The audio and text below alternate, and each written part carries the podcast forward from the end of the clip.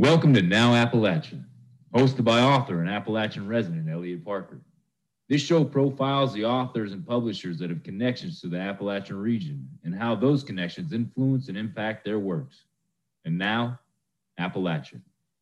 And welcome again, friends, to another episode of Now Appalachia as we say hello to you here on the Authors on the Air Global Radio Network as we continue to profile uh, the outstanding authors and publishers that call Appalachia home either through residency or through the subjects of their writing here on Now Appalachia. I'm Eliot Parker, and it's great to have you with us. And we are pleased to have uh, writer Jim Hamilton with us today to talk about his new novel. It's called The Last Entry, and it's a fantastic book that covers a lot of very important issues and themes often connected to Appalachia. And Jim Hamilton, during the day, is a field faculty member with North Carolina State University, where he heads a county cooperative extension office that is located in Boone, North Carolina. He has a PhD in forestry and has been working with ginseng and other forest medicinal plants for the last decade.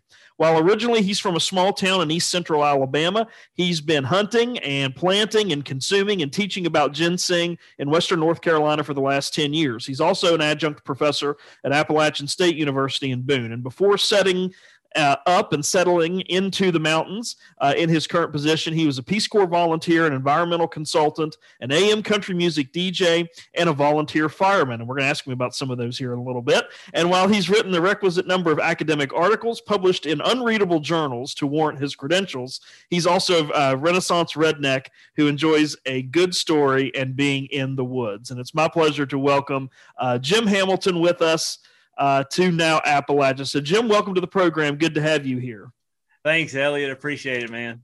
So, I wanted to ask you first. I, I loved your book for so many reasons because it, it, it is through and through an Appalachian novel. But one of the things I've learned from your book, and one of the things I've learned from David Joy, who is uh, another author we've had on the program through his latest novel, When the Mountains Burn, uh, although two different types of novels, both of those, uh, his compared to yours, is that this idea of ginseng is an important thing, and that this is something that is is unique to Appalachia. And I'm always amazed when I learn about this because I, I grew up in West Virginia, spent my spent my whole life in Appalachia. I know about coal, I know about timber, I know about the mountains, I know about all of those things, but I know nothing about ginseng. And ginseng is really an important part uh, of your work as a as a professor and a scholar, but also what goes on in your novel. So, what is it about ginseng and, and its connections to Appalachia that makes it so unique?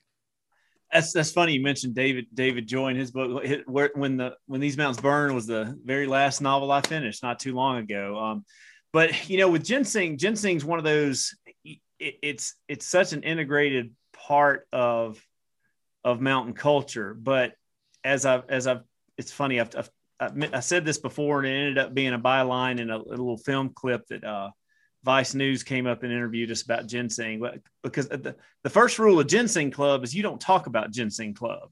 It's uh, due to the nature of the plant and the, the value that it does ha- have now in the open markets uh, during ginseng season. Um, I mean, ginseng sells right now roughly for nine hundred to thousand dollars a pound, and you have people that uh, that do hunt it every season, every every year in the fall. There's ginseng season. It starts September 1st. And nobody talks about their places where they go hunt it. If you're if you're planting it, if you have ginseng seed or ginseng roots that you've transplanted from your wild hikes in the woods, you don't tell anybody about it because of its high value and because there's so much pressure of theft. And that's, you know, as you as you read in the book, you know, that was sort of a that was sort of an underlying you know theme running running through the book. And um, you know i think even david joy's uh, i guess it was the line that held us uh, his in, in that book he mentioned you know one of the one of the minor characters gets uh, meets his end while ginseng digging. Um, so so yeah it, it's not as prevalent in kind of the traditional Appalachian stereotype is bluegrass and moonshine, but it is it is just under the surface with any local uh, or any native uh, uh, mountain person. You know, grandma and granddad took you ginseng hunting when they when you know when you were little, and you know, or mom and dad passed the skill. You know how to how to dig it and and uh, where to look for it. Those are all you know little little skills that you learn you know growing up here. Absolutely, it's, it's a fantastic element to your book that that I love, and I felt like I learned as much about that uh, as I did anything else in your story, which was terrific. But speaking of terrific, you've got a, a fantastic protagonist named Tucker, um, who we learn early on in the story is is really in a bind, and he, like many Appalachians, um, grew up in, in Appalachia, not necessarily in, in the best and the most affluent of circumstances. He decides to go away, decides to join the Navy uh, right out of high school, uh, but now he's coming back home. And tell us a little bit about what's bringing him home and what does home look like when he comes back after being away for a while. Well, sure. So, and it's funny with with uh with Tucker and his character. The one of the first folks who introduced me to ginseng up here was named Tucker. Or his well, his last name was Tucker, but everyone called him by his last name. So that's sort of where that you know the name comes from. So, you know, a lot of folks um, that I've met here, and I could I could you know put myself in this category. Um, it gets you know growing up and you hit high school or young adulthood, and all you can think about is leaving. And um, and I think that was that was what spurred me writing that into to the story. Uh, my my father was in the Navy. Um, you know, left uh, left his small town in in northern Alabama to join the Navy uh, but came back. And and what I, you know, not that I'm from the I'm not from the mountains of Western North Carolina. I've lived almost half my life here, but you see that a lot. You see folks that do leave the mountains, and there's always something that that that draws them back. Um, you know, the circumstances. You know, Tucker's uh, Tucker's circumstances were were were somewhat different. He had a rough rough relationship with his parents that he was trying to escape kind of as the oldest kid who's who's seen the you know seen the benefits of getting away, um, but thinking that things are better, you know, to, to come back and try and find a fresh start and then coming back home and realizing that things aren't the way they were when you left them not with family relationships, not with the just the nature, the physical aspect of the town you leave can change.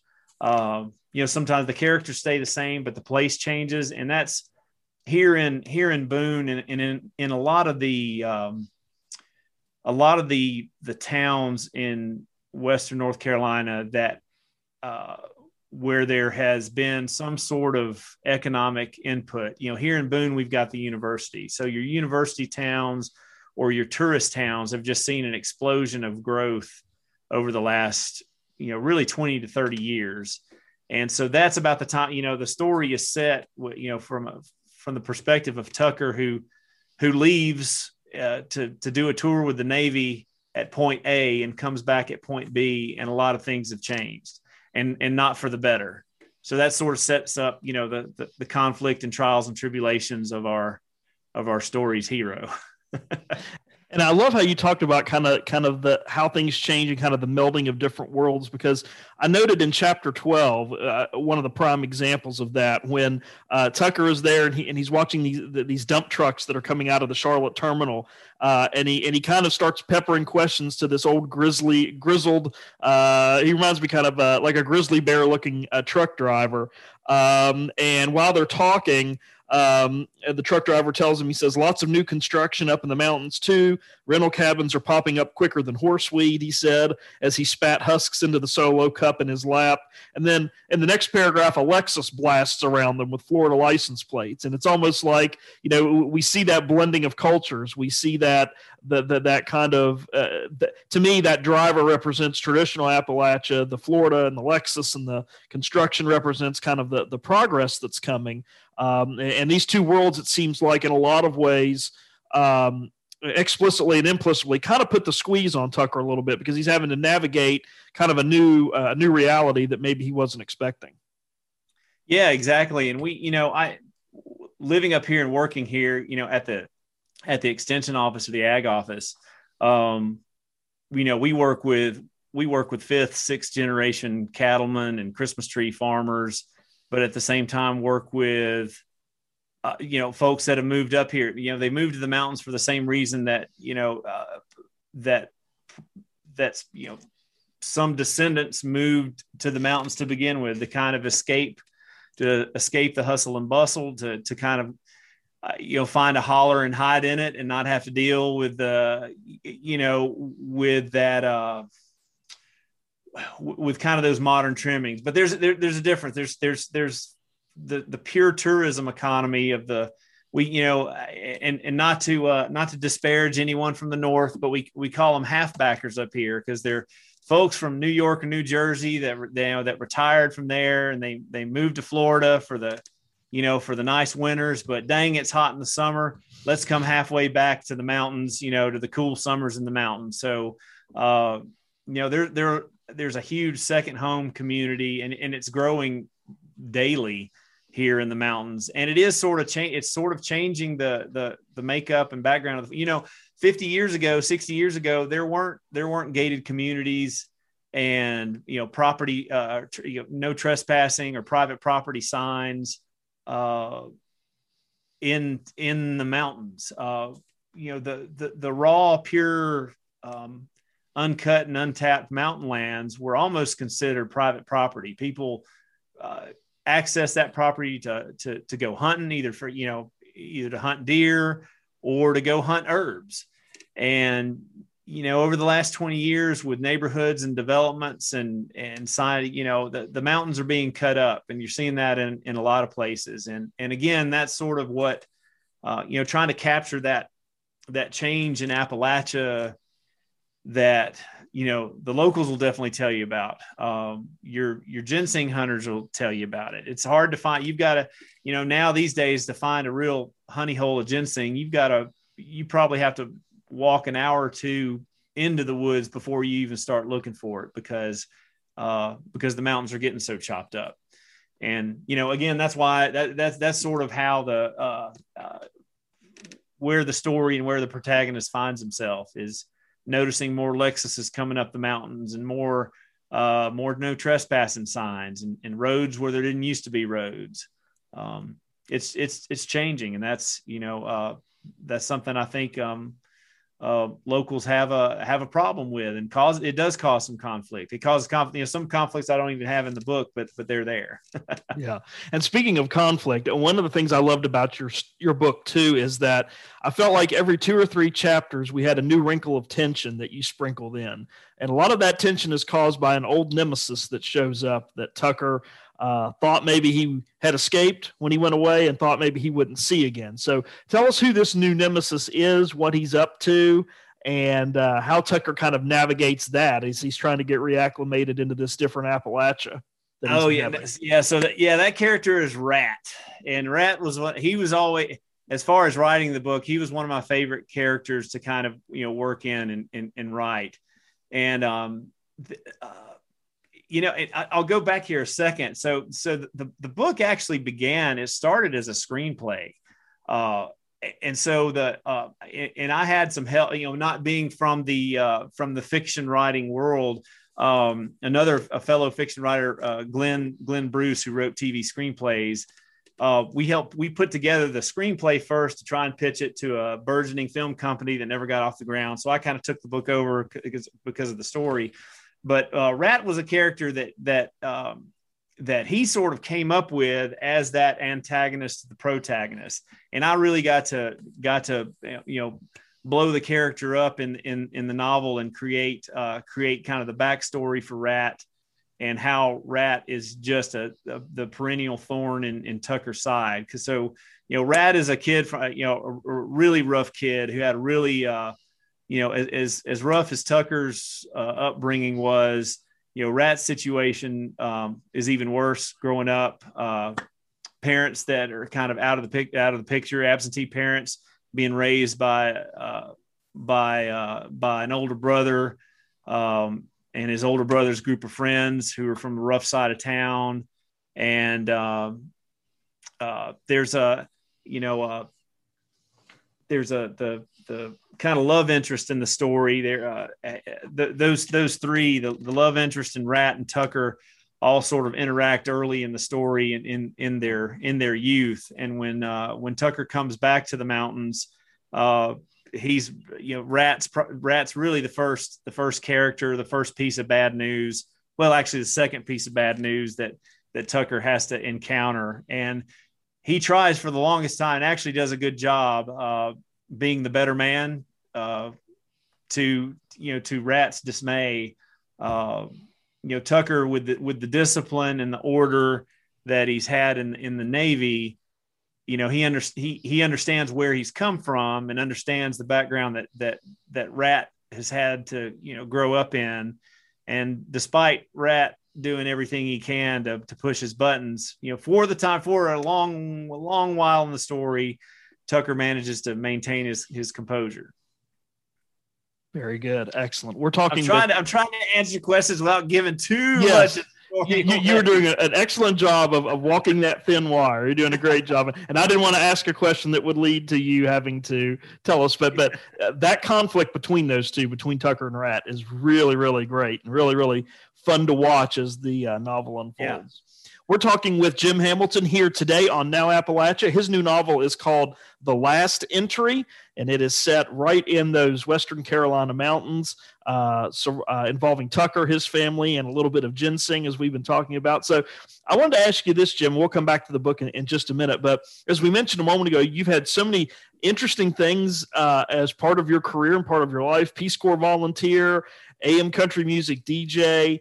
Um, but yeah, I know you spent a, a, great deal of your professional life writing uh, more of an academic style, writing a lot of academic articles and, and things that are expected of that profession uh, in your in your role there uh, at NC State. And I just wondered, what is it? What was it like, kind of getting away from that to writing something that was that was totally creative and totally fictional based?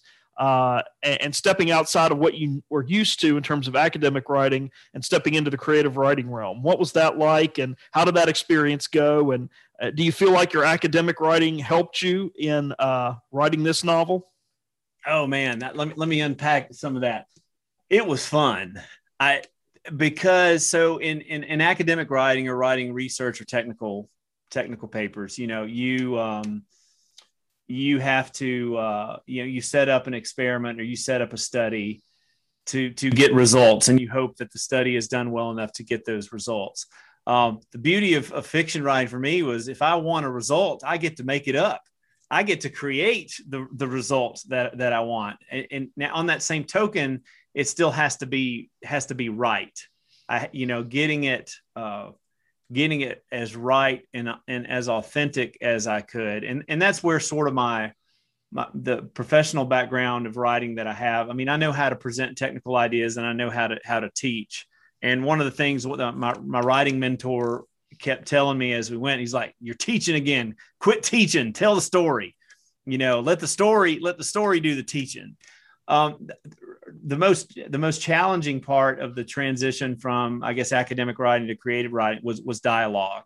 Um, getting the getting the dialogue right, and the uh, you know Glenn Bruce, who helped a lot um, with uh, you know with my writing for this novel, was uh, he's an excellent writer of dialogue, and and I I uh, I sort of got it. It sort of clicked after after uh, after a while of getting some drafts back that were marked up that that um, uh, you know, suggesting that I go in different directions or do certain things. That that really helped, and and it eventually did did click. But it was it was nice to live live in this story in my head while trying to while trying to tell the story of so many people here who have shared their experiences in the ginseng world and how those and how their own family lives intertwine into the ginseng world. That that's that really I you know to me I was so worried about getting the story right and doing the justice to all of the um, you know the locals and natives who kind of took me under their wing and took me in the woods and showed me some of those patches of ginseng and told me the stories and the history of these patches of ginseng some of which they've been coming back to for you know for for for 50 years. Um, some of the old, one of the old ginseng guys that um, I've gotten the most out of, and actually the, uh, the, the title of the book really came from his grandfather's journal that he used to write, you know, make entries into um, about where his secret ginseng spots were. And that's how I ended up. I, and that's how the, you know, the title of the last entry has to do with um, the last entry in, in an old journal. And, uh, but anyway, no, that the the it was, uh, I mean, as far as uh, as cl- you know, uh, clean writing and academic writing, that de- that definitely helped. Uh, being able to put a put a sentence together does does help. Um, but having the freedom to explore some of the you know the creative elements of of the story uh, you know it, it got me out of my kind of technical writing shell and uh, I, I enjoyed the crap out of it i um, i really do want to do it again once some time frees up um, i enjoyed it that's great. And I, you know, talking about, I love hearing you talk about, about that, that change and that experience, because, you know, when I was reading your book, one of the things that really stood out to me is how it played in my mind like a film. I felt like I, I was, I was reading a fiction novel, but I was watching a movie. I mean, just the way that the images in my mind were portrayed as to what you were describing. And, uh, for me, I think that really allows readers to really get immersed in, in not only the, the Appalachian culture and region that you're writing about, but I feel like it for me, it really helped me get carried away uh, in a good way with the quest that Tucker was on, uh, especially when he had those conflicts with Rat as the uh, as the story unfolded. So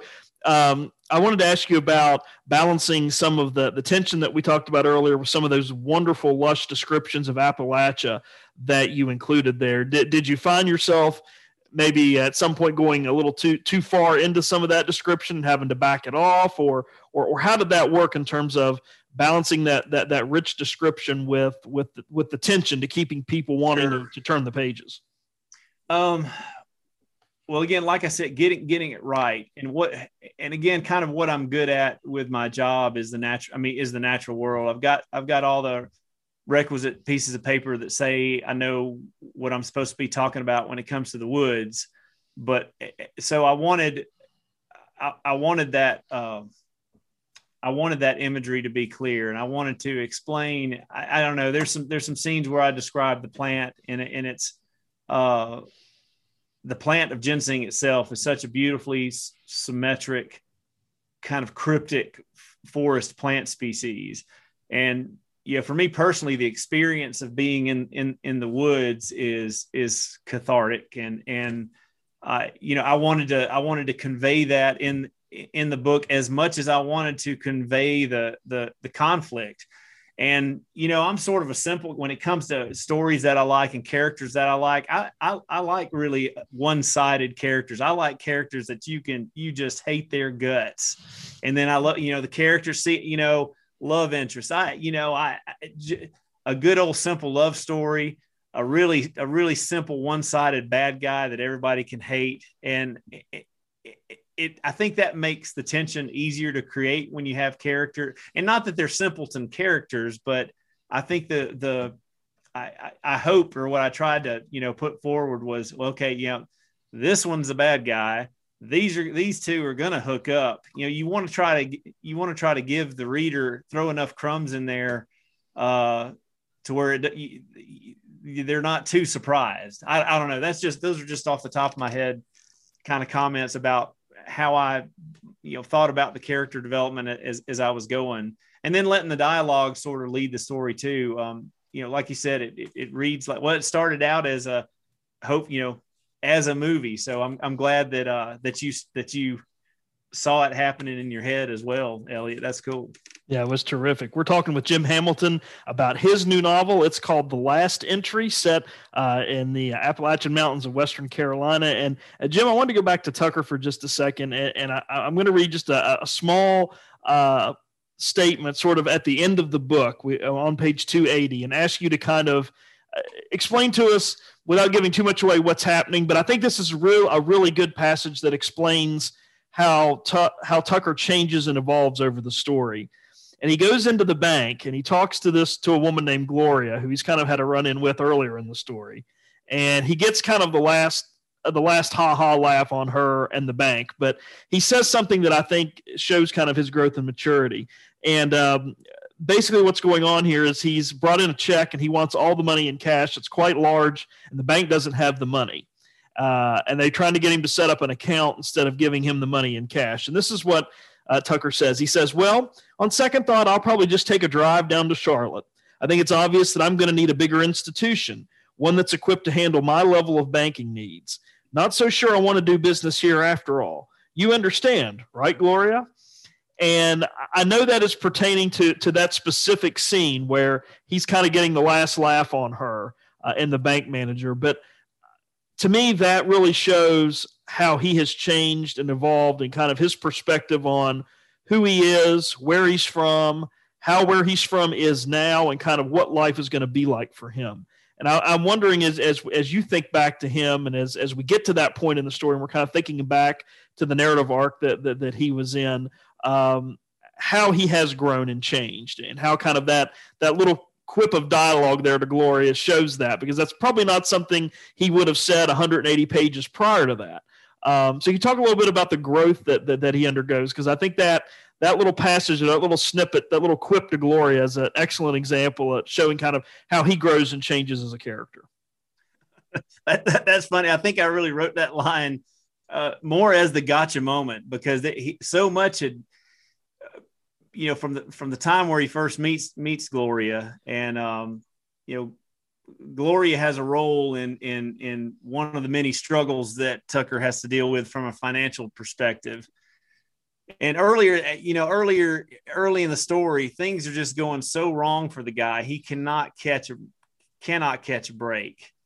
And I, I, at this at this point in the in the novel and this is within the last oh gosh this is about the last last page or two.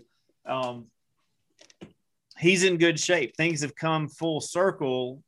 He's recognized it and is appreciated. And he's had opportunities to get back at her in you know in a way that might not be as uh uh not might not be as either politically correct or as uh, or as uh, uh, legally prudent uh, to do.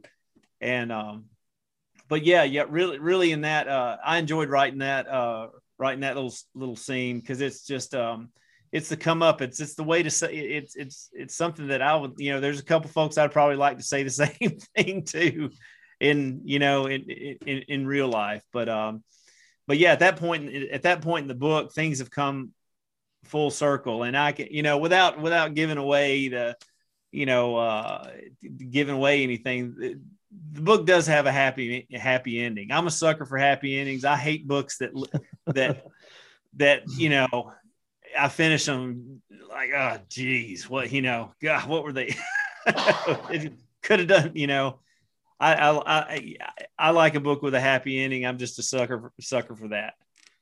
Very good. So, Jim, in our final moments with you today, uh, if anyone wants to get in contact with you to talk about ginseng and it, it is a product and how to get it and where they can find it and all of that, or they want to check out any of your uh, academic publications um, or talk to you more about uh, the last entry, um, how can they get in contact with you first of all? And then where can they get copies of your novel?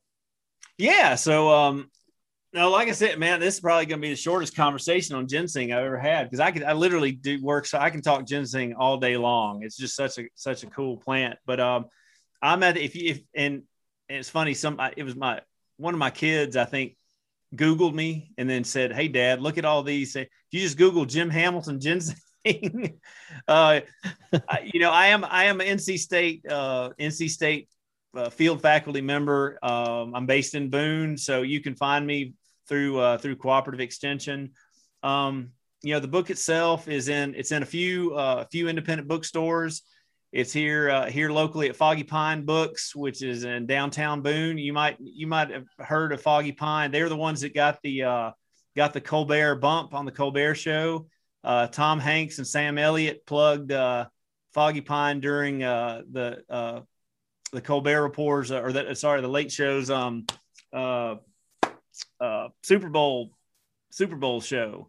Um, so the book's there. It's in a couple other bookstores and then on on Amazon as a as an ebook paperback. And I think there's some hardbacks floating around there. But um, but yeah, if you have questions about ginseng or want to want to talk about ginseng, um, my email is jim underscore hamilton at ncsu.edu. That's my NC State email address.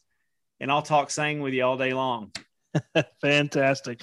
Jim Hamilton's new book is called The Last Entry, and it is set uh, in those Western mountains, those Western mountains uh, of North Carolina. And we meet a fantastic protagonist named Tucker Trivette, who is in a bind He is from Appalachia. He has left Appalachia. He is now coming home, and things have changed and things are not the same. And so, if you are from Appalachia, you're going to love this book because it's got the the feel and the writing and the setting of, of, all the things you love about Appalachia. If you're not from Appalachia and you're wanting to learn more about it, it is a great way to get introduced into the region, into its people, and into its topography. Uh, Jim, it's a terrific book, a terrific novel. Congratulations on it. Uh, and we'd love to have you back on the program as you keep writing and even maybe have you back on to talk a little ginseng sometime. So thanks for uh, coming on the show and being a guest today. We really appreciate it. Hey, thank you, Eliot. It was my pleasure.